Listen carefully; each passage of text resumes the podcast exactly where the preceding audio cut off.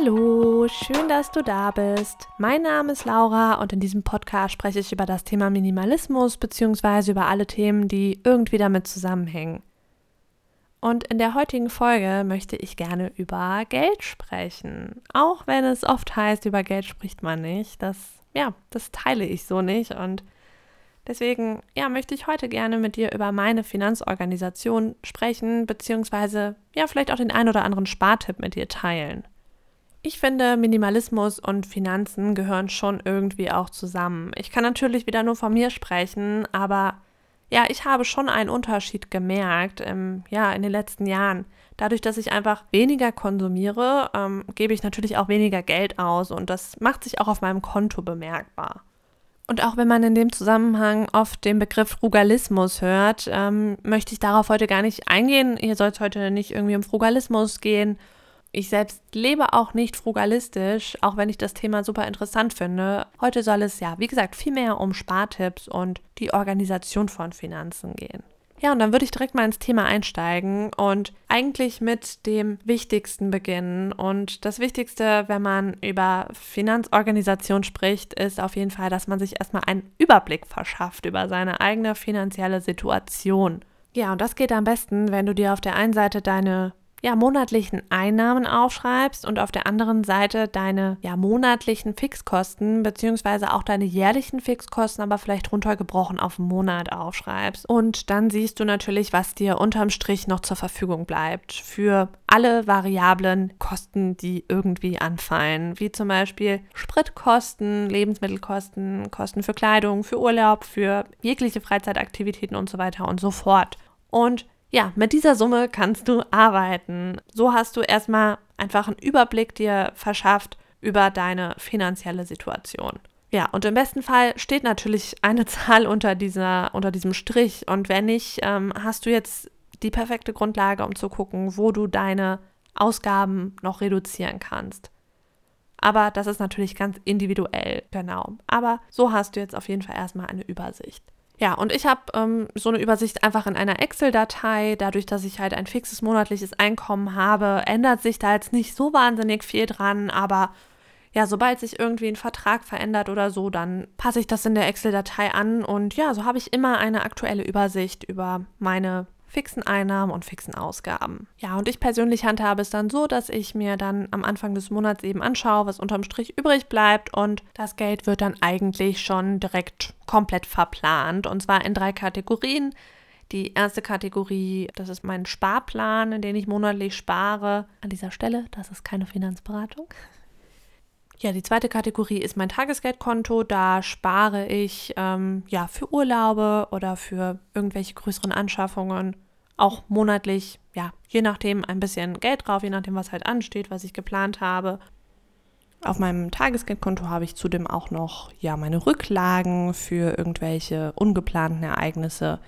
Ähm, ja, so das Standardbeispiel ist da die äh, defekte Waschmaschine, die dann ja kurzfristig ersetzt werden muss. Und genau, das Geld spare ich eben auch auf meinem Tagesgeldkonto.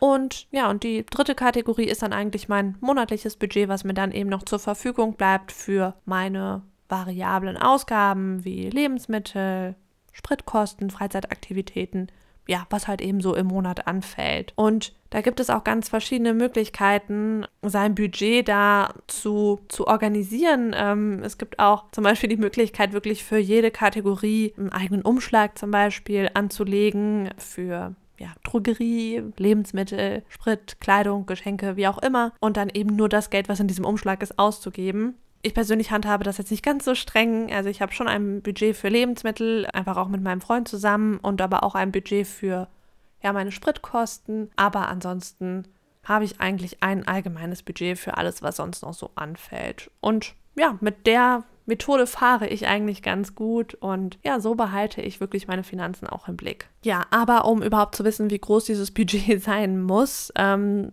ist es sehr hilfreich, sich mal anzuschauen, was man monatlich eigentlich ausgibt. Und an der Stelle kann ich dir wirklich nur den Tipp geben, führe mal für ein paar Monate ein Haushaltsbuch und tracke wirklich alle Ausgaben, die anfallen. Also schreib dir wirklich jedes Brötchen auf und ja, schau einfach mal, was im Monat so zusammenkommt und wo du dein Geld für ausgibst. Das kann einem wirklich nochmal ganz gut die Augen öffnen, denn manchmal unterschätzt man vielleicht auch, ja, was viele kleine Ausgaben am Ende für eine Summe ergeben. Ja, und ich glaube, das kann schon ganz hilfreich sein, wenn man das einfach mal ein paar Monate macht. Ähm, ich bin irgendwie nie wieder rausgekommen. Also ich führe sehr akribisch meine Haushaltsbuch-App und schreibe mir wirklich jede Ausgabe auf und kann dir immer genau sagen, wie viel Geld ich jetzt noch äh, zur Verfügung habe.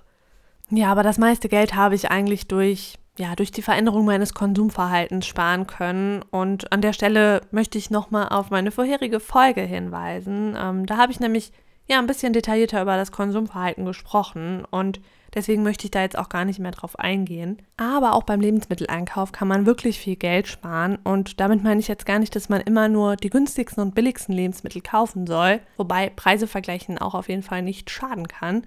Ich meine vielmehr, dass man sich vorher einen Plan macht, was man kochen möchte und sich anhand dessen dann eine Einkaufsliste erstellt und am besten die Gerichte auch so plant, dass man Lebensmittel, die bei dem einen Gericht übrig bleiben, ja beim nächsten Gericht dann wieder verwenden kann oder aufbrauchen kann, sodass man halt nichts wegschmeißen muss. Und ich weiß nicht, vielleicht hat auch jeder schon äh, vor mir eine Einkaufsliste geführt, aber ich kann nur sagen, dass es bei uns auf jeden Fall ähm, einiges verändert hat und wir dadurch ja schon einiges an Geld sparen konnten. Ja, und mein letzter Tipp ist auf jeden Fall, ähm, ja, behalte deine Finanzen im Blick. Ich bin jetzt auch nicht immer so wahnsinnig gut mit Geld umgegangen. In der Vergangenheit habe ich auch einige dumme Entscheidungen getroffen und ich kenne das auch, dass man das nicht so cool findet, irgendwie am Ende des Monats auf sein Konto zu gucken. Aber ja, das ist schon wichtig und das sollte man auf jeden Fall auch regelmäßig machen. Und wenn man auch seine Finanzen erstmal ein bisschen organisiert hat, dann ja, dann glaube ich, ist es auch gar nicht mehr so schlimm, am Ende des Monats auf sein Konto zu gucken. Und dann bin ich jetzt auch schon am Ende dieser Folge angekommen. Ich hoffe, dass du, ja, dass du was mitnehmen konntest und du vielleicht jetzt auch ein bisschen motiviert bist, deine Finanzen zu organisieren, wenn du es nicht schon getan hast. Und dann wünsche ich dir auf jeden Fall eine gute Zeit und hoffe, dass wir uns beim nächsten Mal wieder hören. Bis dann, ciao.